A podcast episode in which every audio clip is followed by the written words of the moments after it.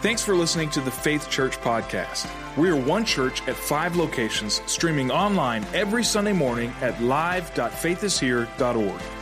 We hope that you're challenged and encouraged by today's message. And if you'd like to watch or listen to previous messages, or if you'd like to learn more about who we are as a church and how you can stay connected, head over to faithishere.org.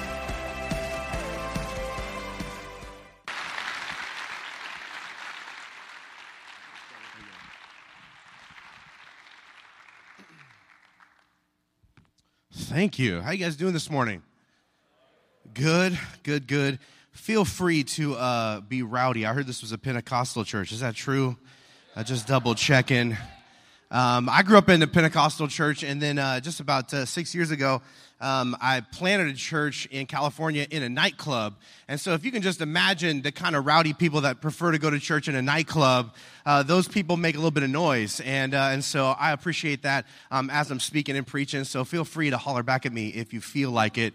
Um, it makes me feel good up here. So, um, well, my name is Adam Smith, and um, I, uh, I'm a, a, pastor in, um, in California, and we've been out there for about six years and uh, just have seen God do some incredible things. And I have an appreciation for the struggle of what it's like to plant a church and commit to a community. And that's why I have a lot of respect for your pastor who has been in this community for so many years, committed to see God reach the people um, of this city. Aren't you proud that you have a, such an incredible pastor?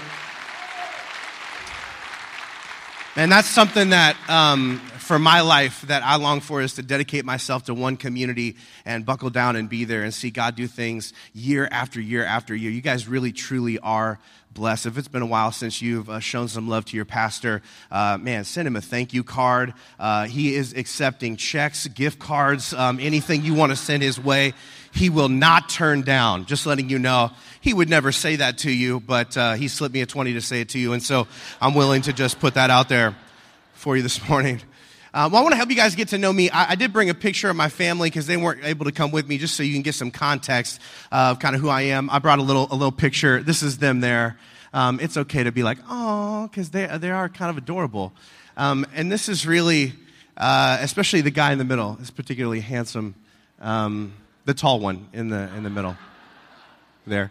Um, and th- this is really everything you need to know about my family. This is my beautiful wife, uh, Gretchen, there, who has a love for scarves. I, I don't know if you, any, any of the moms out there, like you have this image in your head of the perfect photo that you're going to take, and it never materializes, does it, moms? Like it never happens. And so this is my wife pretending that she wasn't just yelling at my kids two seconds ago to try and get it together and just take the picture. Just one good one. You know what I mean? They're not they're not on board. Uh, Tegan is the one on the right there, and uh, she's of course not paying attention and singing and uh, whatnot there. And then Cohen, he's the one in the middle. Uh, he's the one staring directly at the camera very seriously. We call him the lawyer behind his back. Don't tell him I said that. Um, he's very serious. He's the kid who's just like, everything is very, it should be a certain way. And dad, you promised. And why aren't we doing this? And I was told that this would be over by 5.30. I've got some things I got to do. Crank through my to-do list, some chores.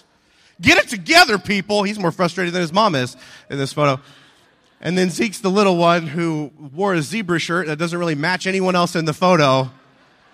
Stepped in something on his way out. He's like a little Dennis the Menace kid, redheaded kid. He's hilarious. Um, and this is our family. And so I stepped away from them to be with you guys this weekend to hang out at the Awakening. Where are all the young people at? Where are all the youth over there? You guys are going to have to do better than that. I was a little quiet for, uh, the youth response. How many, how many are in, in here? You still feel like a teenager a little bit in your mind. Anybody? Okay. All right. It's just your back hurts more now, right? That's the, that's the more, the big difference, right? But in your head, it's the same. It's the same deal. Well, I want to speak to you this morning um, from the book of Luke, Luke chapter 7. Uh, if you want to go ahead and get your place there, we're going to be there in just a moment. Luke chapter 7, uh, we're going to start in about verse 36. And uh, if you are taking notes this morning, which I hope you do, write down some things you feel like God is speaking to you. The title of my message is You're Not Supposed to Be Here. You're not supposed to be here. If you are not taking notes, it's the same title. That's how titles work. Just apply that across the board. You're not supposed to be here. You ever have somebody tell you that before? You're not supposed to. You ever just get that feeling Like, I'm, I don't think I'm supposed to be. I feel like I'm out of place right now. I've had that feeling many times in my life. Um, when I was in uh, college, I had this roommate named Travis, and uh, he was a little crazy. I'll be real with you guys. Uh, he he wanted to be uh, a firefighter, um, and uh, and so we were in Bible school because that makes sense. You want to be a firefighter, go get some three years of theology under your belt first to make sure you can take out and are properly outfitted to be a firefighter. And so um, he would get these calls in the middle of class, uh, in the middle of hanging out on the way to do stuff, um, that there was a fire and he needed to immediately go and check out the fire. And the issue with that was when you would be hanging out with him if you were with him and he got a call to go to a fire, you were going to a fire, okay?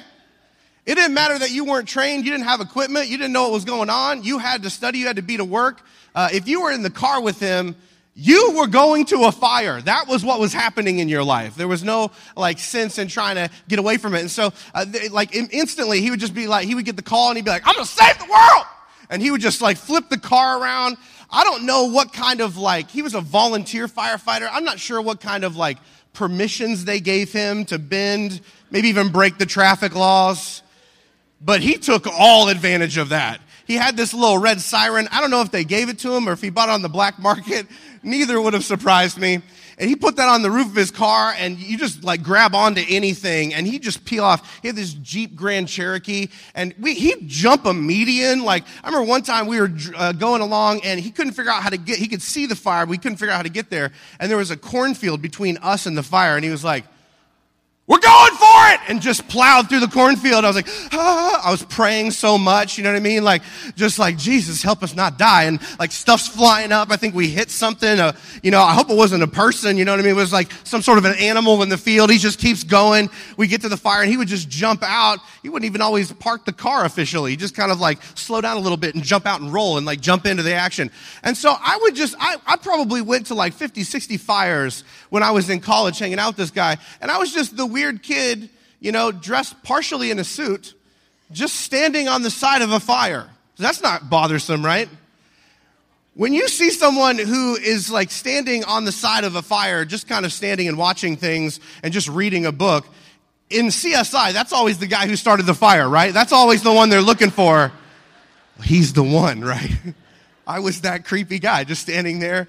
Um, and, at, uh, you know, at first it was kind of interesting. It was kind of like fire, you know, because all guys, we just like fire. It's just the way that we're made. There's the caveman inside of us. We're just fascinated. You got guys got a PhD. Somebody lights a giant fire in front of him. He's like, you know, and, and he wants to put meat on it and eat it. You know what I mean? It's just the way we are.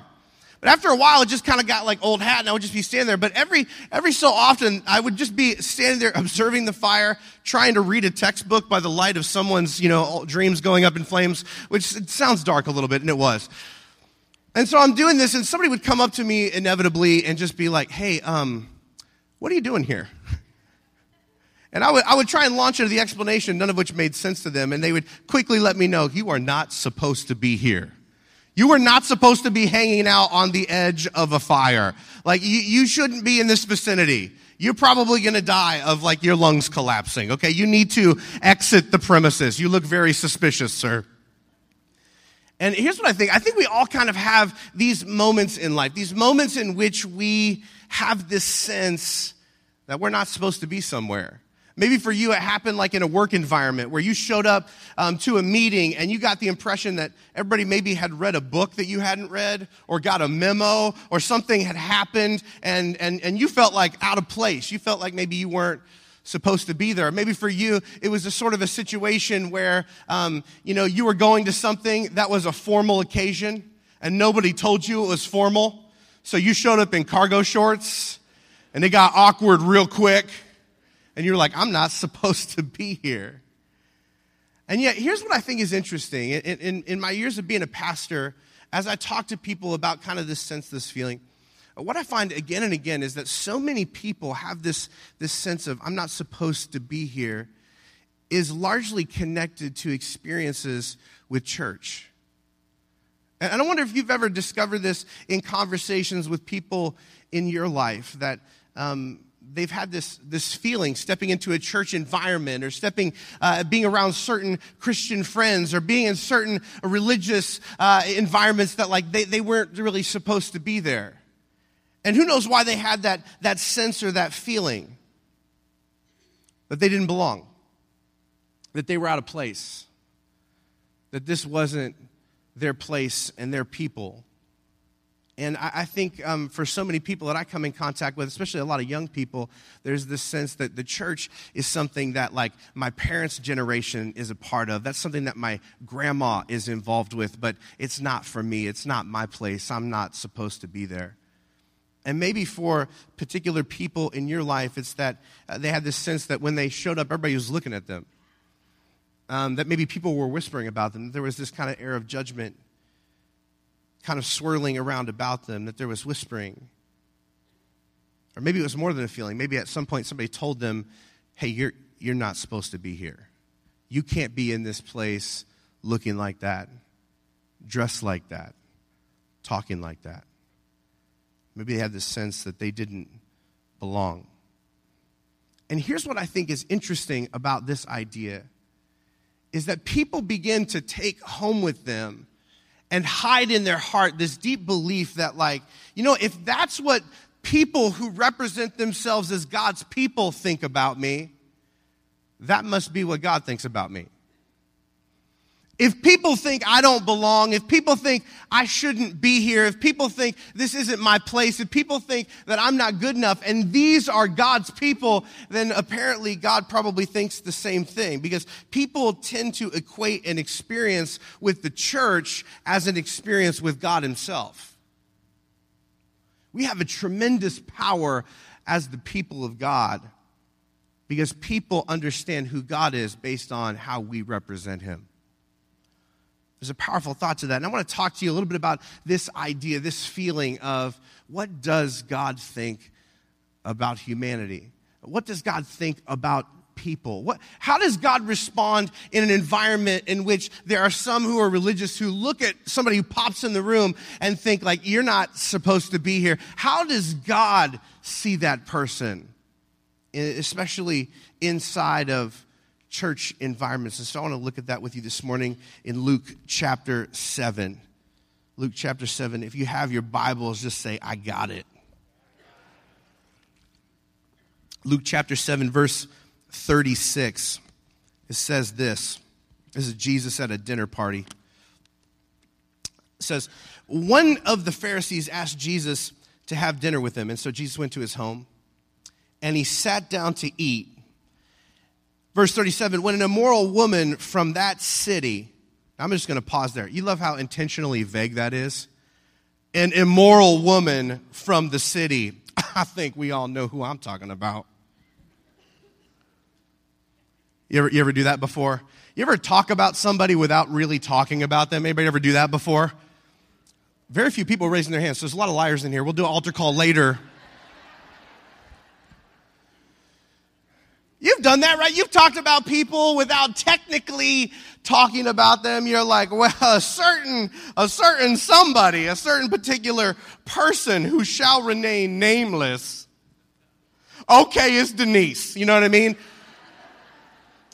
Sorry if there's a Denise in here. I didn't mean to make you the receiver of all that negativity right there where we kind of like we, we start to kind of whisper we start to reference them. When this story is being told it, it, doesn't even tell us the name of this person only because everybody in the environment in which the story is unfolding they knew exactly who this woman was. When she walked through the doors people didn't need to say her name. Everybody knew her name. Everybody knew her story her background where she'd been what she'd done. They'd all whispered about her many many times before. And, and I think actually this is a, a huge indicator of exclusivity. You know that you've actually created a closed culture when people step into your circle and your instinct is to talk about them instead of talking to them. What's she doing here? She's not supposed to be here. Do you know? Do you know what she's done? Do you know what she's been into? I mean, I can't really confirm or corroborate this, but that's not going to stop me from telling you about it. I heard that one time she got involved with this particular situation. Of course, we're all talking about Denise right now. And I'll just tell you that, like, if you act like it would be weird for someone like that, whatever that is for you, if you act like it would be weird for someone like that to be here, they won't be here. Because the truth of the matter is, nobody wants to be where they're not welcome. Have you noticed that about your life? And you can tell, can't you? Because you've walked into an environment before in which you felt like they don't want me here. I don't belong here. They're staring at me. I'm not supposed to be here. They're whispering. There's a sense that I'm not supposed to be in the room. And, and definitely there would have been this kind of feeling in the room where this woman walks into. I don't know if you remember, anybody used to watch Sesame Street back in the day? Or maybe still, I don't know what your life is like. You know, maybe that's just how you relax and wind down. Maybe you've got some kids and that's just your whole world right now. They used to have that little thing that was uh, the little song where they put up four things and it was like, one of these things is not like the other one. Remember that song? One of these things just isn't the same. And they would have four things. And as a kid, you would struggle to figure out which, which thing is different. I, I brought a picture just to refresh your memory if you don't remember this. They show you four things. Remember as a kid how complicated this was? This is the hardest test in the world. Ah, okay, hold on. There's a fire hat, and a fire hat, and a fire hat, and a fire chief hat. I don't know. What is this a trick? What's happening?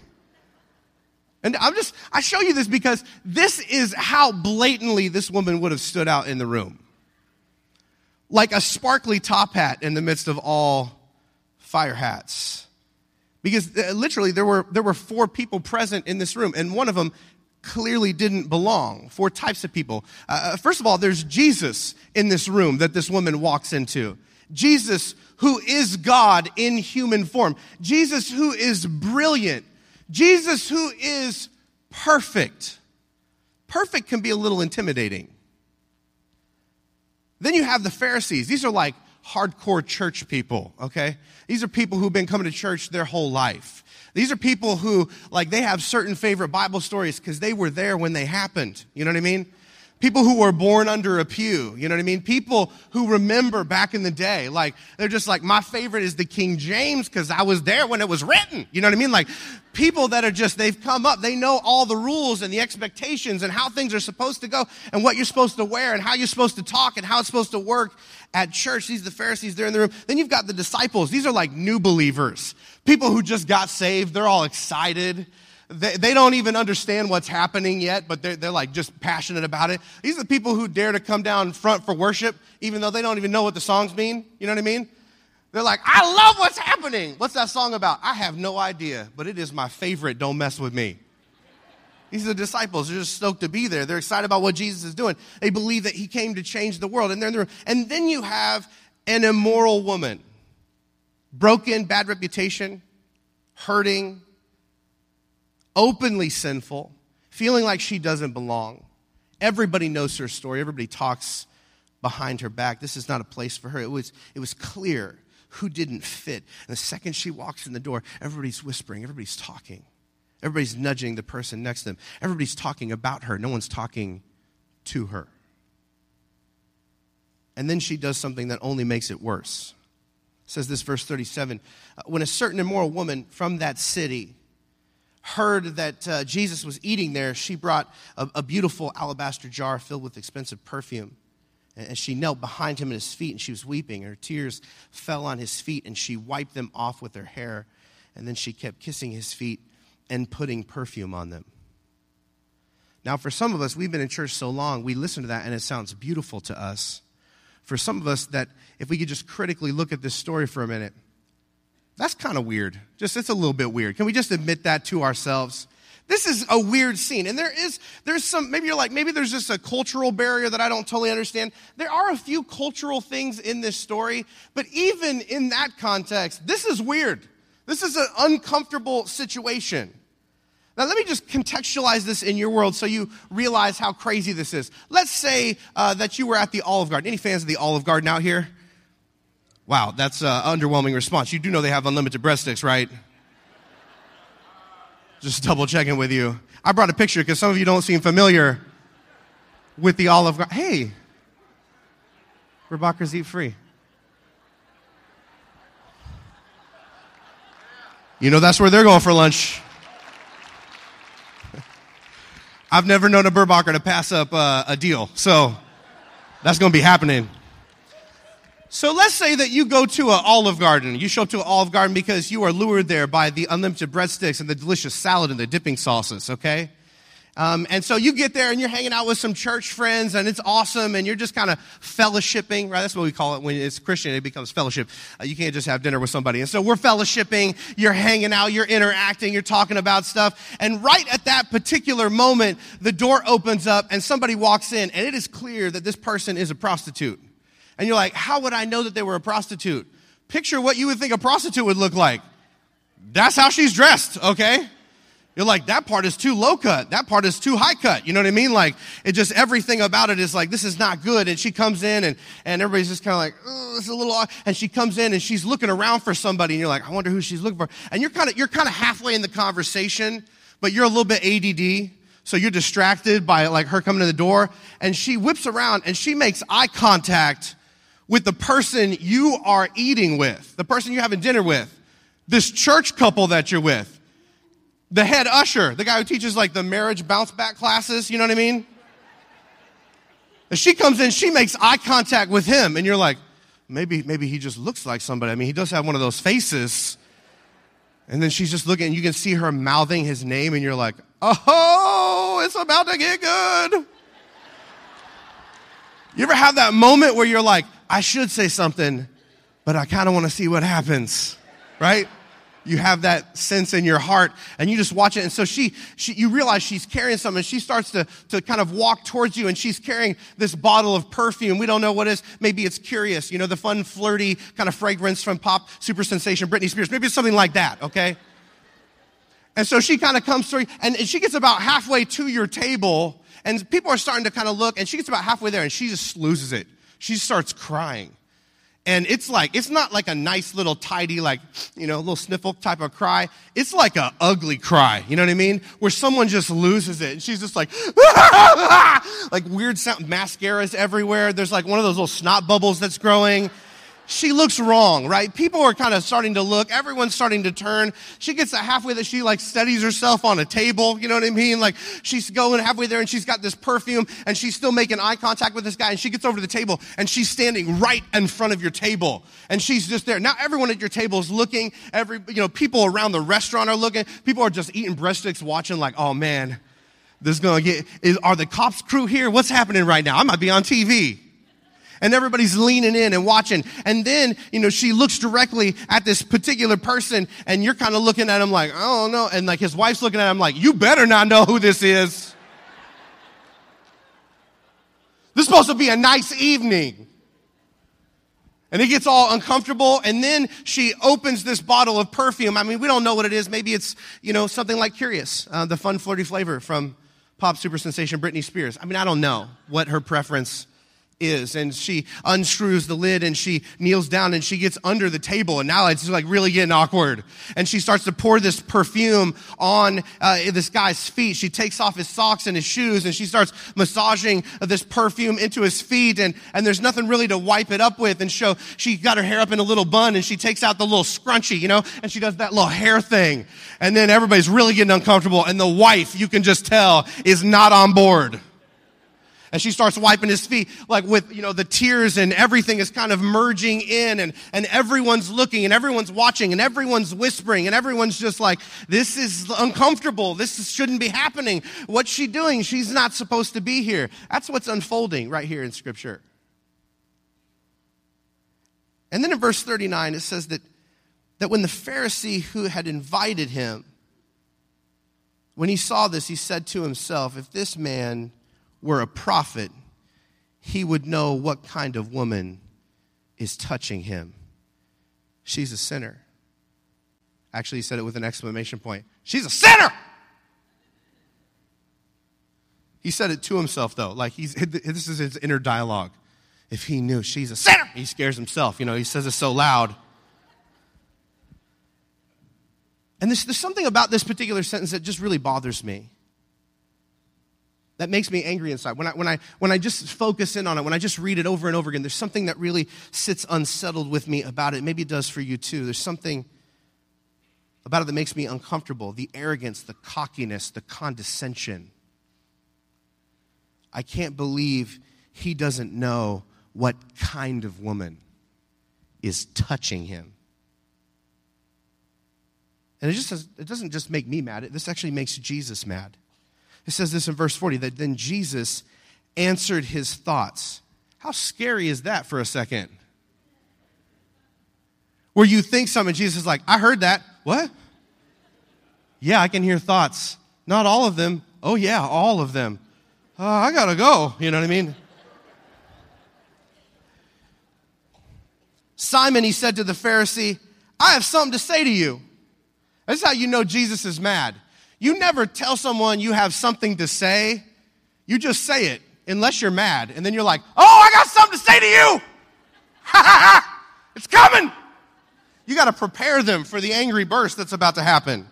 And this is Jesus, like this frustration. I almost see him saying it through gritted teeth in the way that you do when you're frustrated with someone. You don't want to stoop to their level. And then Jesus launches into this story confronting the attitude in the room about keeping outsiders on the outside because there are certain people that belong here and certain people that clearly don't. You know why Jesus is so angry in that moment? It's not that, it's not that certain people thought the moment was awkward. It was awkward. Jesus thought it was awkward.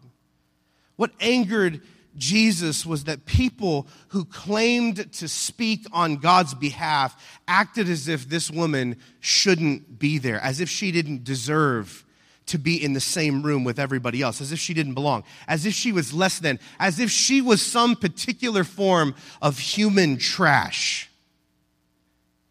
as if they didn't want her kind in the room, let alone at the table. So let me just be blunt with you. Getting offended over the inclusion of certain kinds of people offends Jesus. Because in the mind of God, there are not certain kinds of people, there's just people. This is the way in which God sees the world. He doesn't divide things the way that we do. He doesn't categorize. He doesn't need to hold people in a certain chamber because they don't measure up to make himself feel better. God is pretty confident with, with, with who he is. It's us who feel the need to do that. You see, in the mind of God, there's just people, there's just imperfect people, people that are just trying to figure it out. People that are trying to figure themselves out, people that are wrestling with who they are and, and what they're doing here and why certain things have happened to them in their life, and why they hurt so bad. People that are wrestling with, like, am I actually worth anything? Does my life matter? When God looks at humanity, He just sees people, one kind of people, His people. People He made, His creation, with whom He is madly in love. People stumbling towards happiness and, and, and, fulfillment and connection. People who just want to feel something real. People who want to be more and do more than just barely get by. So I just want to warn you this morning beware of making the self righteous mistake of thinking that you are one of God's people and others aren't. Because there's just one kind of people God's people.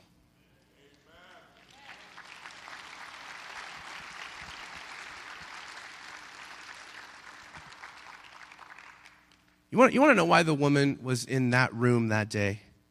Because she already knew Jesus believed that. That's why she showed up. Because at some point, this woman who had done so many horrible things to mess up her own life, so many things she wasn't proud of, she, she'd lost count. This woman, at some point, she came across someone who spoke on behalf of God that actually made eye contact with her. Who looked at her, not with condescension, but with compassion who saw her as a person to be loved, not a product to be used. One day she, she met somebody who didn't want anything from her, but wanted so much for her. Someone who talked to her, not at her. Who told her that she was worth more than what she was settling for. Who told her a person who had never had any people of her own she was told by God Himself, You are my people.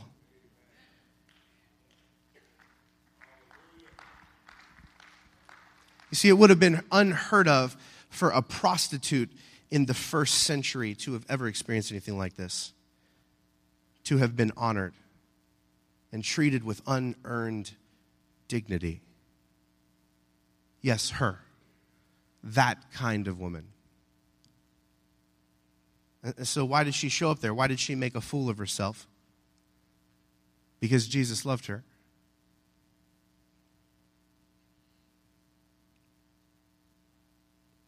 She showed up and made a fool of herself because she had this love that she reciprocated back to Jesus. And why did she love Jesus at this passionate point? She loved Jesus for the same reason we all love Jesus because he loved us first. With no strings attached just unending love he, because he saw her he really saw her because he when she she talked to him she got this impression that his heart broke on behalf of her brokenness nobody ever cared about her enough to to connect with her on that level. And I, I think a lot of times i think we often make this mistake of condemning people for where they are without any consideration for how they got there. We, we love to tell people how they should live and like what they need to get right in their life without actually dipping into their story and, and, and actually seeing what brought them to this place in their particular story. let me tell you something about people. If you can't validate their pain, they don't care about your plan. If you can't validate their pain, they don't care about your plan. You ever have somebody come into your life who didn't really know you and tell you what you ought to do and how you ought to live? Even if there was a twinge of you inside that was like, you're probably right. What came out of you was like, you better shut your mouth. You don't know me. You wanted to slap them. You may not have because you're a Christian now. But there was no effort made to enter your world, to get down on your level, to, to validate the experiences that you've had and the complications of life that you're walking through. And because of that, you didn't care what they had to say about how to live on a higher plane or how to live a little bit better or how to receive something that would change your life, your mind, your emotions. Because they didn't know where you were coming from. I think a lot of times we think like, but I can help them. I mean, the reason they need to listen to, you know, the plan that I have for their life um, is that like, if they just do this, I mean, like, they're being so self-destructive. I mean, like, they're limiting their own options. I mean, you don't know the particular person in my life, like, they're living in sin. They're, they're not considering the future. Like they're, they're clearly not thinking, like, like they're being selfish. They're not living up to their potential. They're not following God's plan for their life. And guess what? Like whoever came to mind when I was saying all those things, somebody popped into your head. They don't care. Because everybody in this room with Jesus had a plan to improve this woman's life, but only Jesus acknowledged her pain. And that's what made the difference. The Bible refers to God as Emmanuel, the God who is with us. The God who comes down on our level. The God who gets inside of our world, our complications, our pain, our stage of life. Who sits with us in the middle of it. And this is what makes Jesus so powerful. And this is where the church will sometimes get off track because God did not create the church to be some sort of a center for shaming people. That's not why we exist. You and me both probably have known some people who were under that impression, but that's not reality. And maybe you think of certain people in your life and you just think, but he's a sinner, and so are you but they're going to hell. That may be so, but the reality is the threat of a future hell to someone who is presently living in one isn't going to get you much traction. And here's the reality of this story. What changed this woman's life wasn't the threat of hell later, but the potential of real hope right here and now. And this is the purpose of the church. The purpose of the church is to communicate how God really sees the world. To be a people who accurately represent Jesus, who send a different message than maybe most people are used to getting. Not this message of, you're not supposed to be here, but this message of, no matter what state you walk in the doors in, no matter how you're dressed, no matter what you've been through, no matter what you're wrapped up in in life, no matter what sin has you entangled, no matter what stage of life or rebellion you are in, that there's this sense that people who really represent God, the actual church as Jesus envisioned it, sees you, makes eye contact with you, moves towards you, and speaks to you, not about you, and says things to you like, This is your place. Welcome to your people. God sees you, He loves you, He has something for you. And we want to know your story. We want to know where you've been. We want to know what you've experienced. We want to see the world through your eyes. This is why your church exists. I know your pastor well enough to know this. The goal of this church isn't just to sit and keep the people we already have happy until Jesus comes back. The goal of this church is to always be reaching people who yet have not come to know that they are God's people.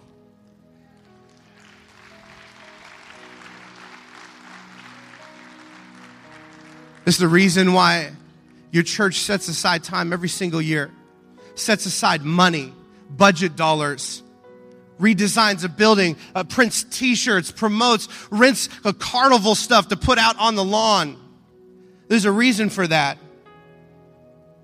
It's what Emmanuel would do. It's getting down on the level of people of a different generation and saying, I see you. I'm with you. I want to hear your story. And I want you to know that, that even though there's people in that building next door that are older than you, that have had different experiences than you, they care about you and they want you to know you belong here.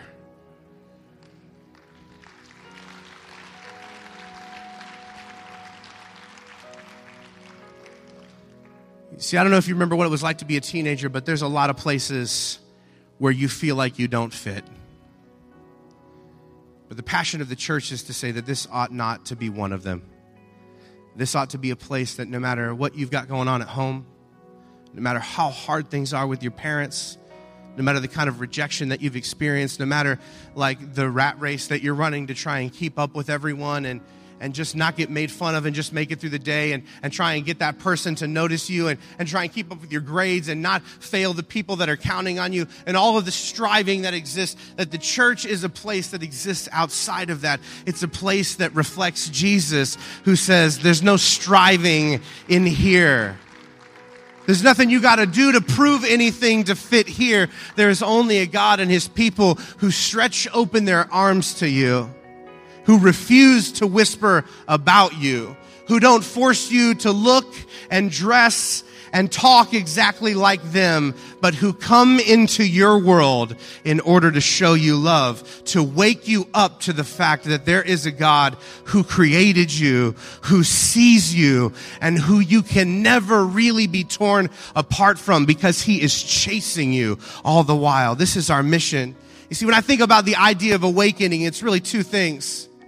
It's, it's, the, it's the call for a youth culture to wake up to what it would look like to attach your passion to Jesus Christ. But it's also a call to the church to wake up to our call to constantly sacrifice of ourselves, our time, our energy, our money, our stage time to give to the next generation to be able to demonstrate to them how God really sees them because the enemy has planted a voice inside of them that's constantly whispering the opposite. You don't belong here. You're not supposed to be here. You're not good enough. This isn't your place. And the church's responsibility is to wake up and say, we will represent Jesus for who he really is.